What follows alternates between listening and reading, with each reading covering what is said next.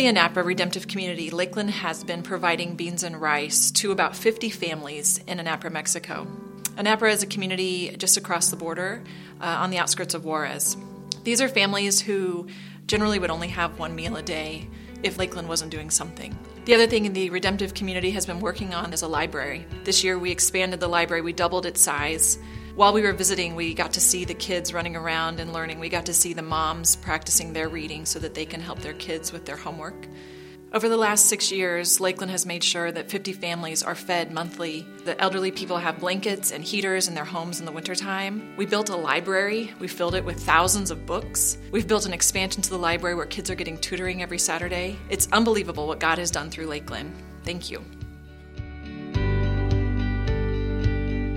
As a mom of kids K through 4, I really am grateful for Lakeland's support and investment in them and their church experience. They need to hear uh, my voice and Tony's voice and our family's voice, but they need a periphery of villagers that also care about their well being spiritually. They've asked really deep questions when they're not asking. I've actually seen my kids stop and pray. As a mom, that's all you can really hope for your child. I mean, I'm still learning that. I've got more years on this than they do, so. In the 2020 financial challenge, Lakeland wants to remodel and revamp the campfire space for children's K through 4, much like they did in the youth space. I think that would be a great opportunity to invest in our future, our kids' future. I'm Just grateful for Lakeland in my kids' life.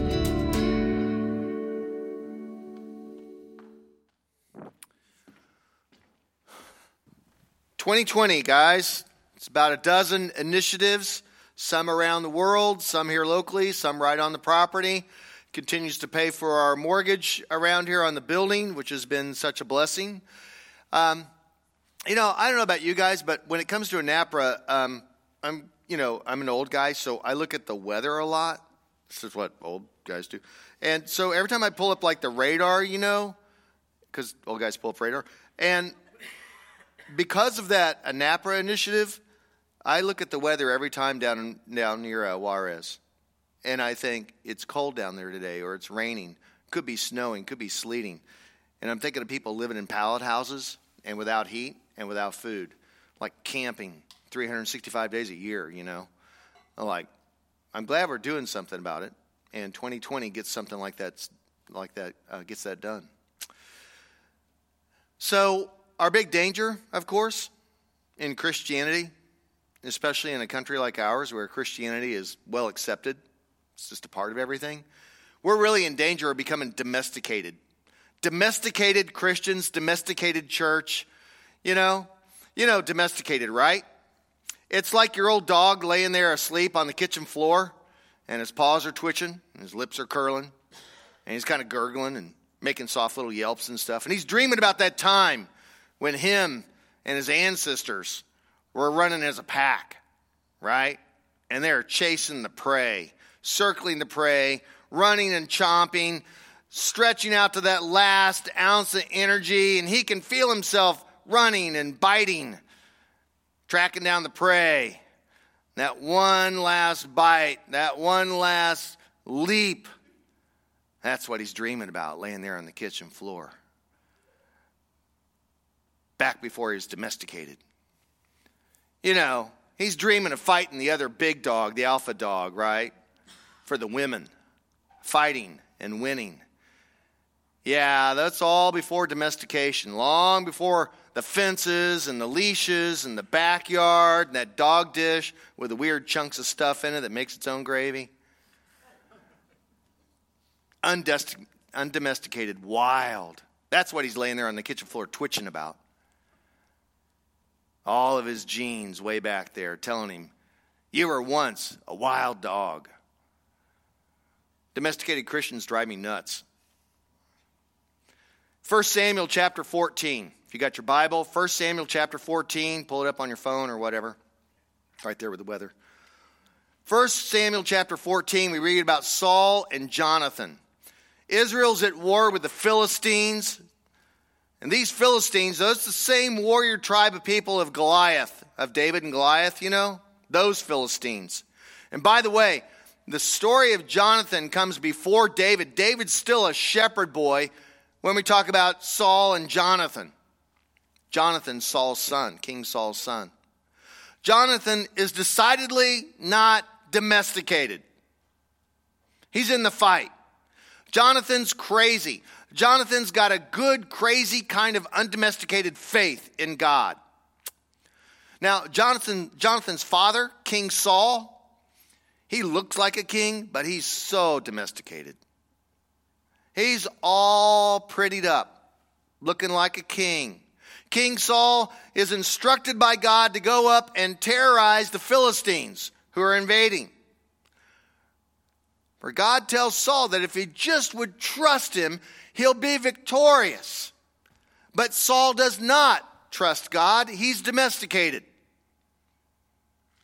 And instead, he chooses to wait. He prevaricates, he pauses, he second guesses. Saul gets scared. He doesn't trust God. For the Philistines are these really huge people and Saul's scared. And besides, the Philistines have thousands of troops and horses and chariots, and the Hebrews only have 600 soldiers with Saul and Jonathan. And so King Saul is the perfect example of a domesticated faith, and Saul wants certainty. And Saul wants a guarantee that if he fights the Philistines, he's going to win. And God already told him that he'd just, if he just fight, if he'd just get up off the kitchen floor and go. But he won't do it. He's waiting instead for the high priest to come and give him a blessing. But the high priest is late. So, no faith domesticated Saul does nothing. He sits down underneath the pomegranate tree. And if you ever want a symbol of what it means to, to pause and deliberate and do nothing, and be domesticated. It's a pomegranate tree. He's scared to trust God. Isn't this what happens when you have some success in life and things are going pretty well? Pretty soon, nobody wants to go backwards, right? Nobody wants to risk it all. Nobody wants to take a chance. Church doesn't want to chance uh, chance anything. Christianity doesn't want to chance anything. You want to keep the ground you've gained.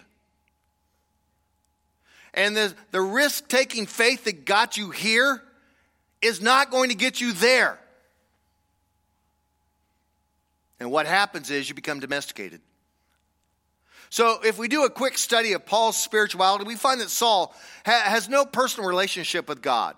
He's about this deep, he's really, really thin. God for Saul is just an add on, he's a good luck charm. He's no different than witchcraft for, for Saul something to be conjured by priests and witches and vain rituals and incantations, waiting for the high priest to come, waiting for some sort of magic that's going to give him a victory over the Philistines and make everything go all right. He does this over and over and over throughout his reign as king.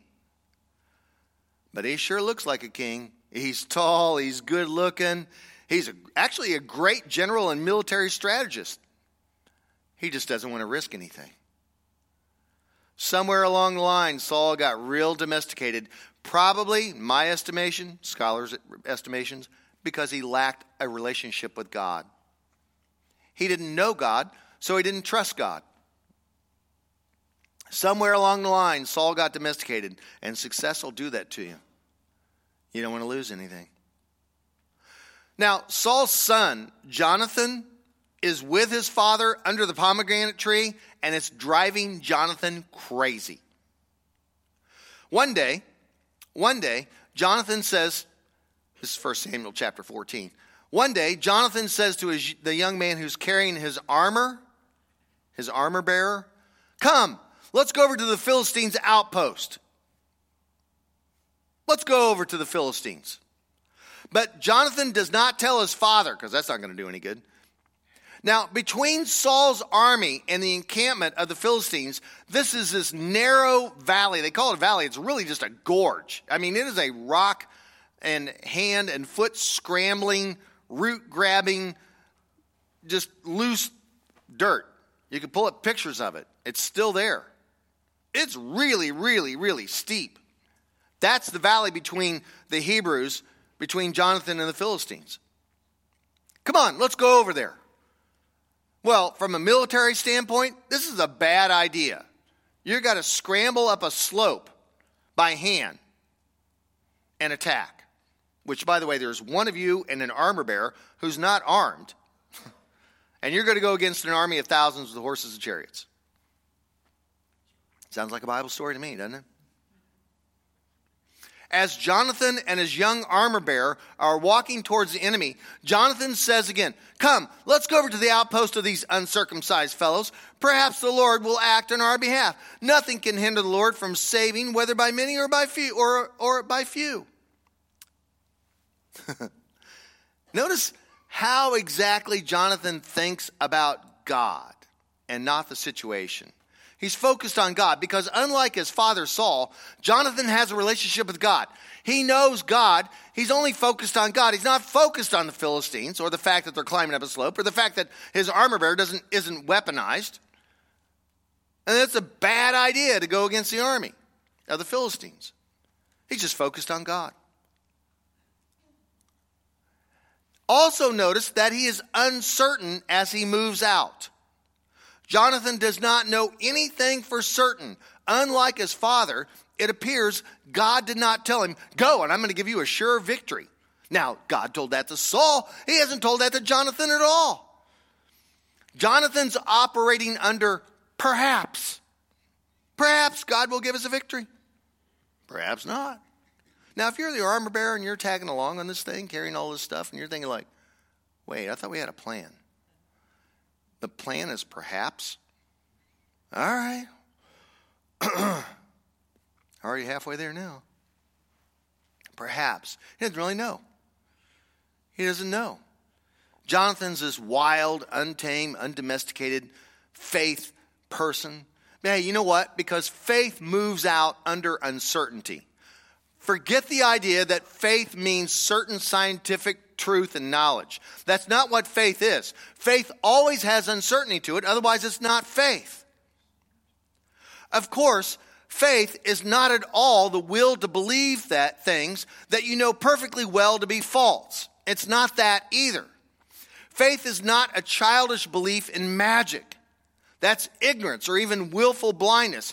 Faith is instead the realization that the tragic irrationalities of life must be counterbalanced by an equally irrational commitment to the essential goodness of being alive.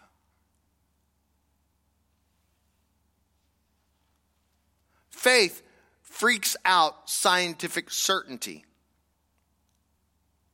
Not because faith is willy nilly stupidity no, faith moves out under uncertainty because it is faithful and having trust in something that is counterbalancing the craziness of it all.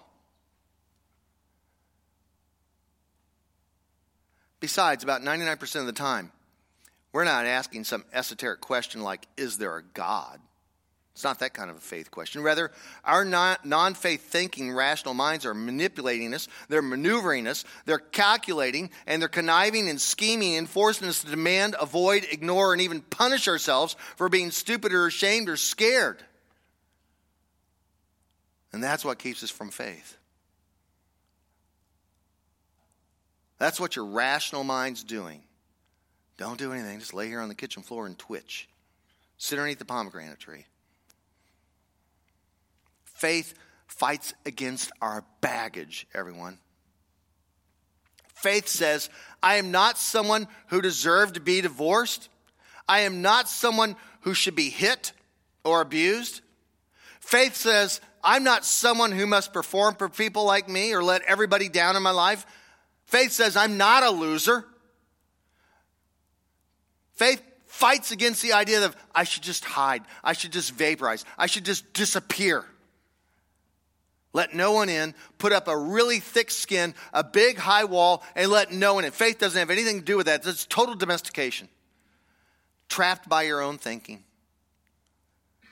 And that sort of thinking kills people, and they never live. there's no life. Faith rarely asks, Where is God? Instead, faith states, Here's God, right beside me. That's what faith does, even in the worst of times.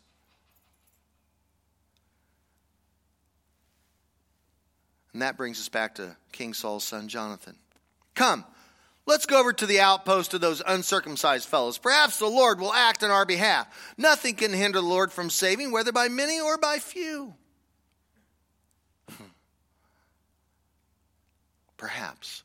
Now, notice exactly how Jonathan thinks of God and not the situation, and he doesn't know anything for certain.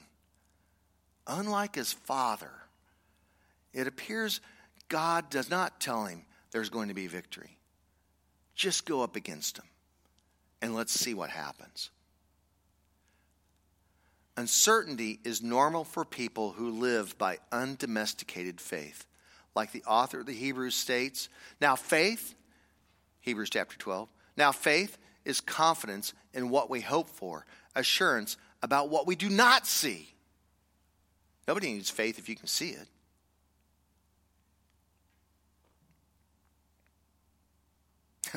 that story, Jonathan gets to the top. He tells the armor bearer, he says, Now look, if they say to us, Come on up, that's a sign that we have the victory.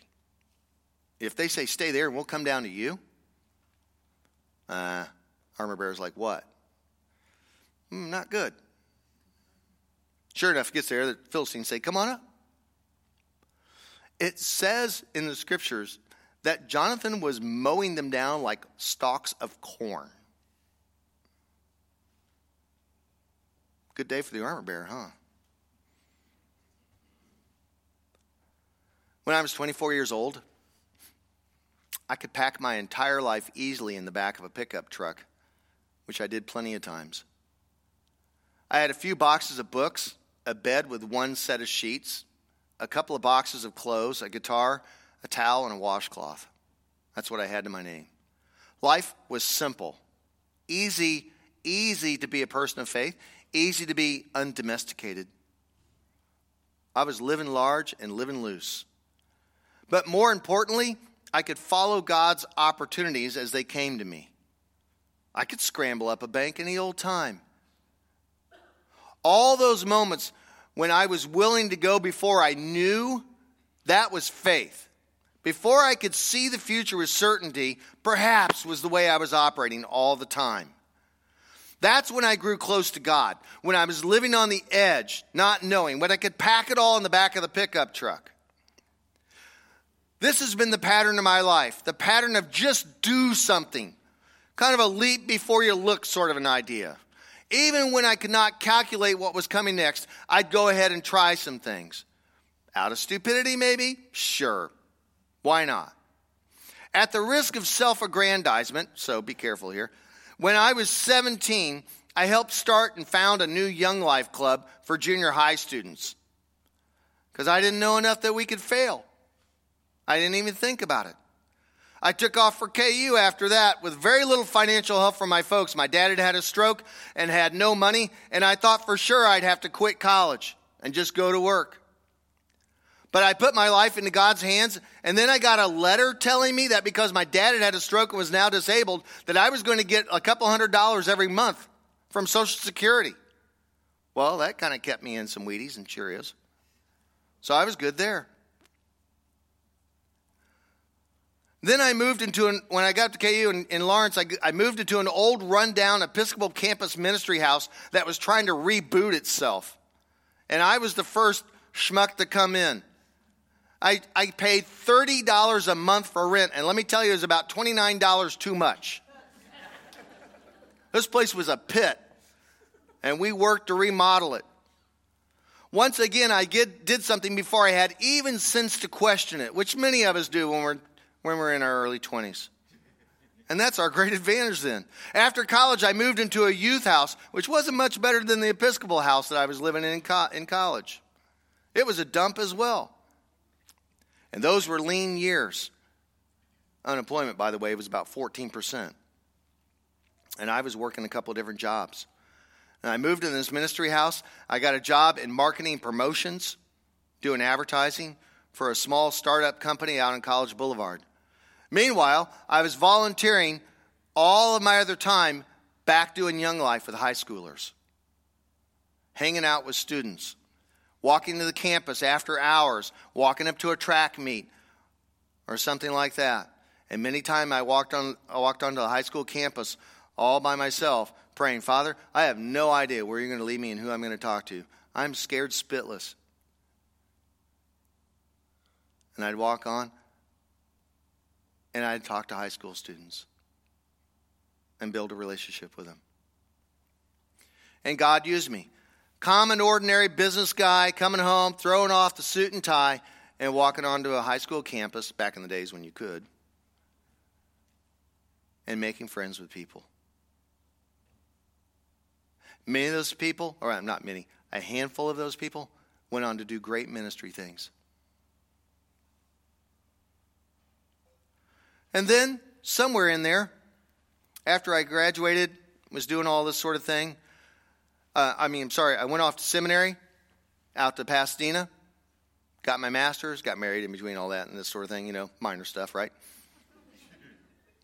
And I thought for sure, like all my other friends in seminary, we were all gonna we're gonna struggle now, and then we're gonna go off, we're gonna start big churches or join some big church, have some nice cushy, cool office and sit in there and kind of scratch our chin and say, oh, yes, interesting. Not me. That's what my all my other friends did. Not me. No, no. I, I, I was called by God to go start a church with nothing except for my wife working. And so we moved to here. We were thinking about going to Vegas, but Las Vegas, but uh, we didn't have anything there. At least back here, we knew two people in Grain Valley. And they had two friends. Our very first meeting, the other two people quit. There were four of us that started this church.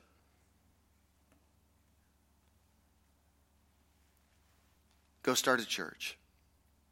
And that left me, long story short, standing on some wobbly stage in a smelly, mouse infested movie theater like some beggar telling a bunch of other beggars just where the bread of life is, wondering if any of them would be willing to throw in with me and my wife and try and change the world right here in Jackson County.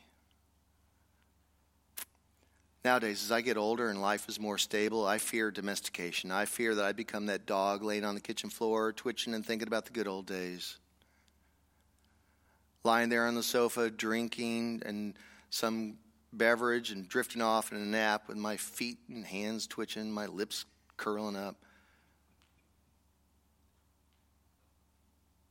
Dreaming up some new idea.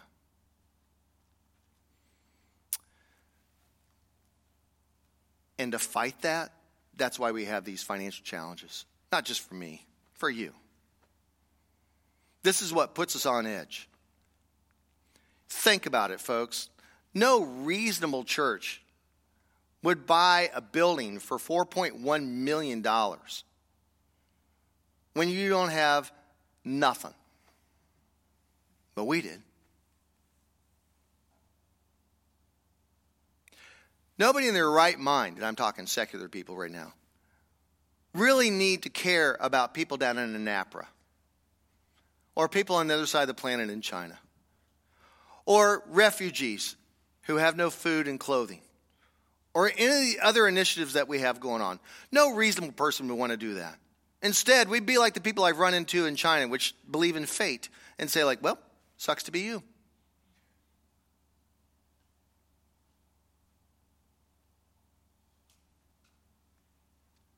But Jesus calls us to something different to be wild, not domesticated Christians, and do something these financial challenges deliberately tell us to make a choice for something more important than ourselves. The gospel came to you and me on its way to somebody else. It's not about us, it's about somebody else. Do you realize that Christianity, for all of it, gets criticized about these days? Do you realize what the Romans were doing in their time? That Christianity came in and challenged when people slaves were being thrown into a, uh, an arena just to watch them get ripped to pieces? That children were left outside to die because the baby was unwanted? That was common practice. That was just like putting your trash out on Monday morning. Christianity challenged this sort of thing. Christianity gave slaves actually a, a personality, that they were persons.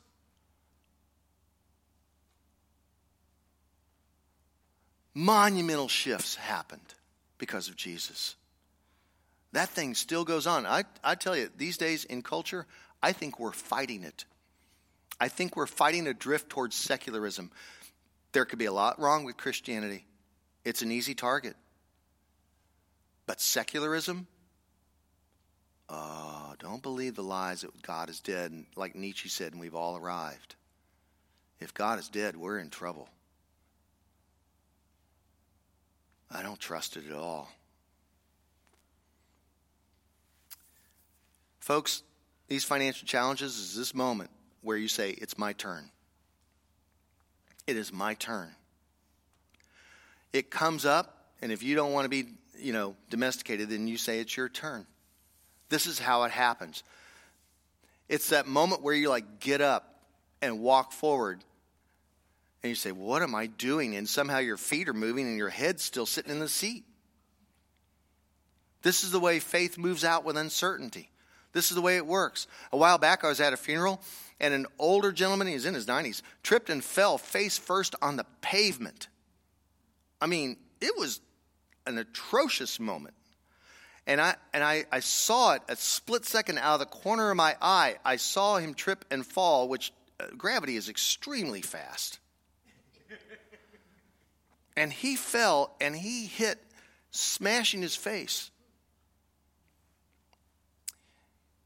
And if you know me, I'm not the kind of person who runs over and helps people. But you know what went on inside my head?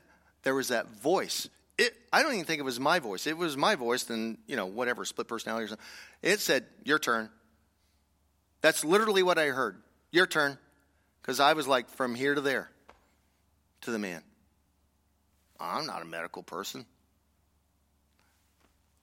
And I ran over there and grabbed his face.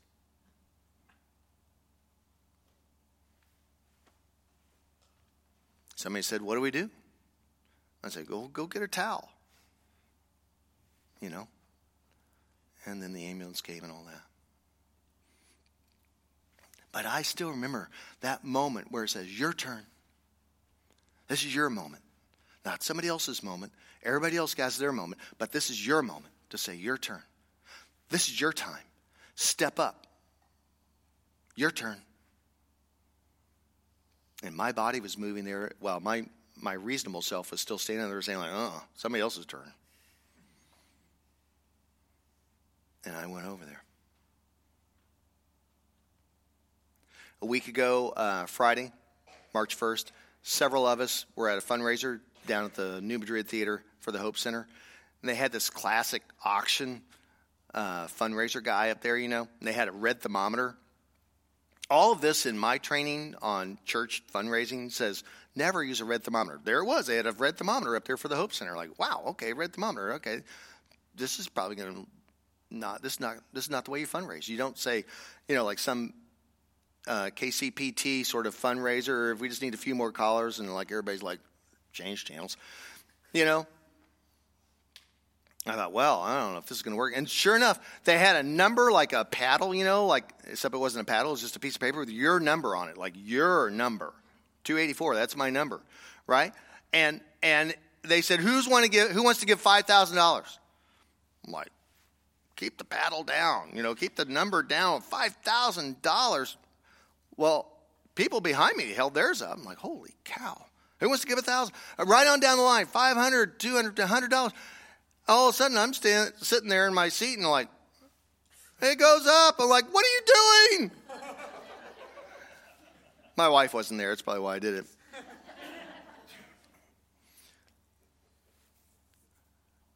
Your turn. That's the way it works. Faith moves out under uncertainty. You have no idea what's going to happen. You have a little bit of information. Helping people in Anapra, who are cold? Sure. Getting women out of the sex trade in Kansas City? Okay, that makes sense. Redoing that kids' room up there? You know, because we're all suburban missionaries, right? And if you're a missionary and you were called to suburbia, you know what people love the most in suburbia? Their kids. You better be doing something about kids. If God said, Lord, just show me how to reach these people, and then you didn't do anything about children, like we have a whole athletic field over there because of that. This whole building's designed because of that. That's what you do. So we remodel that room, try and make it as best as we can. So when, you know, maybe you bring your unchurched friend who's pretty suspect about Christianity anyway, and they say, like, well, at least they put their best foot forward when it comes to the space around here. This place looks awesome. Not for us, for the next person who's going to come through the door. That's what we're all in about. Our turn.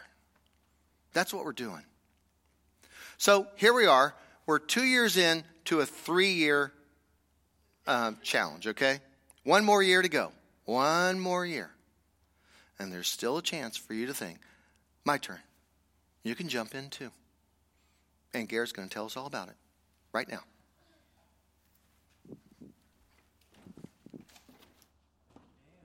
Thank you, Dan. All right. Well, there is an opportunity here before us. So if you would take out your pledge card that you got when you came in. So there's kind of three groups of folks on this. Uh, one is uh, if you've already made a pledge, you know, and you intend to keep that. So all we'd like you to do with this is just uh, put your name on there and just where in that white box, just just write my turn. And that's kind of just means still doing it still going to carry this through for the year. And, and, when you come forward for the Lord's table, you can come drop that in the bowl, and that'll just be your sign of, you know, Lord, I'm still walking in faith with you on this. Another one would be maybe you you did a pledge, but it did not go well. You're here at two years, and it just didn't turn out the way you thought it was going to turn out this morning is an opportunity to think, well, what could I do? What could I do in the year? Clearly, things didn't go well for me on, on what I wrote down two years ago. But what could I do in this final year to step out in faith? And then you'll write that in there. Or some of you are just, uh, maybe you have hesitated in the past, weren't sure about all this, or you're just new enough to the church. But when we celebrate this next year, you definitely want to be a part of it. So I'm talking to those last two groups here as we turn the card over. So we're talking 12 months until the end of 2020. What could be done in 12 months? Well, if you pledged $300 a week, that'd be 1300 a month. Just that one year pledge would pay for the lighting and video system that's going in in that kids zone room that will um, minister to kids for years and years to come. If you did 150 a week, that'd be 650 a month.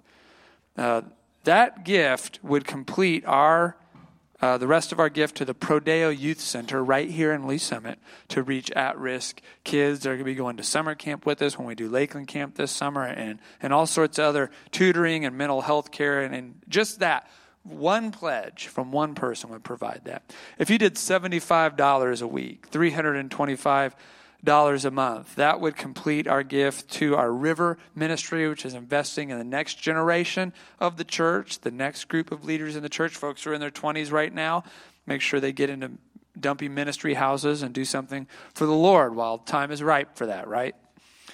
$35 a week, that would be $150 a month. If we had five families pledge at that level this morning, uh, that would uh, provide the rest of our gift to the Global Orphan Project, which really needs some help right now because of all the unrest and upheaval in Haiti, uh, taking care of orphans who are caught in the middle of all of that.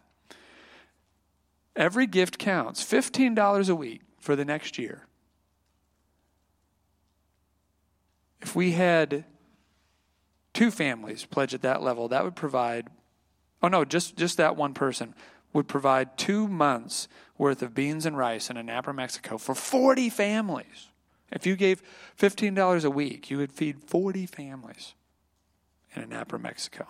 So every gift matters, and everything done in faith uh, makes a big, big difference because God multiplies it and He takes it, and His glory is shown.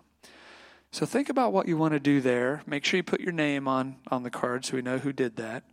And then the white box is for your pledge, where you just write, still my turn, you know, if you're keeping your original pledge. And then as we come forward for the Lord's table, you can place it, just step over the side here and, and place it in the 2020 bowl here. Amen.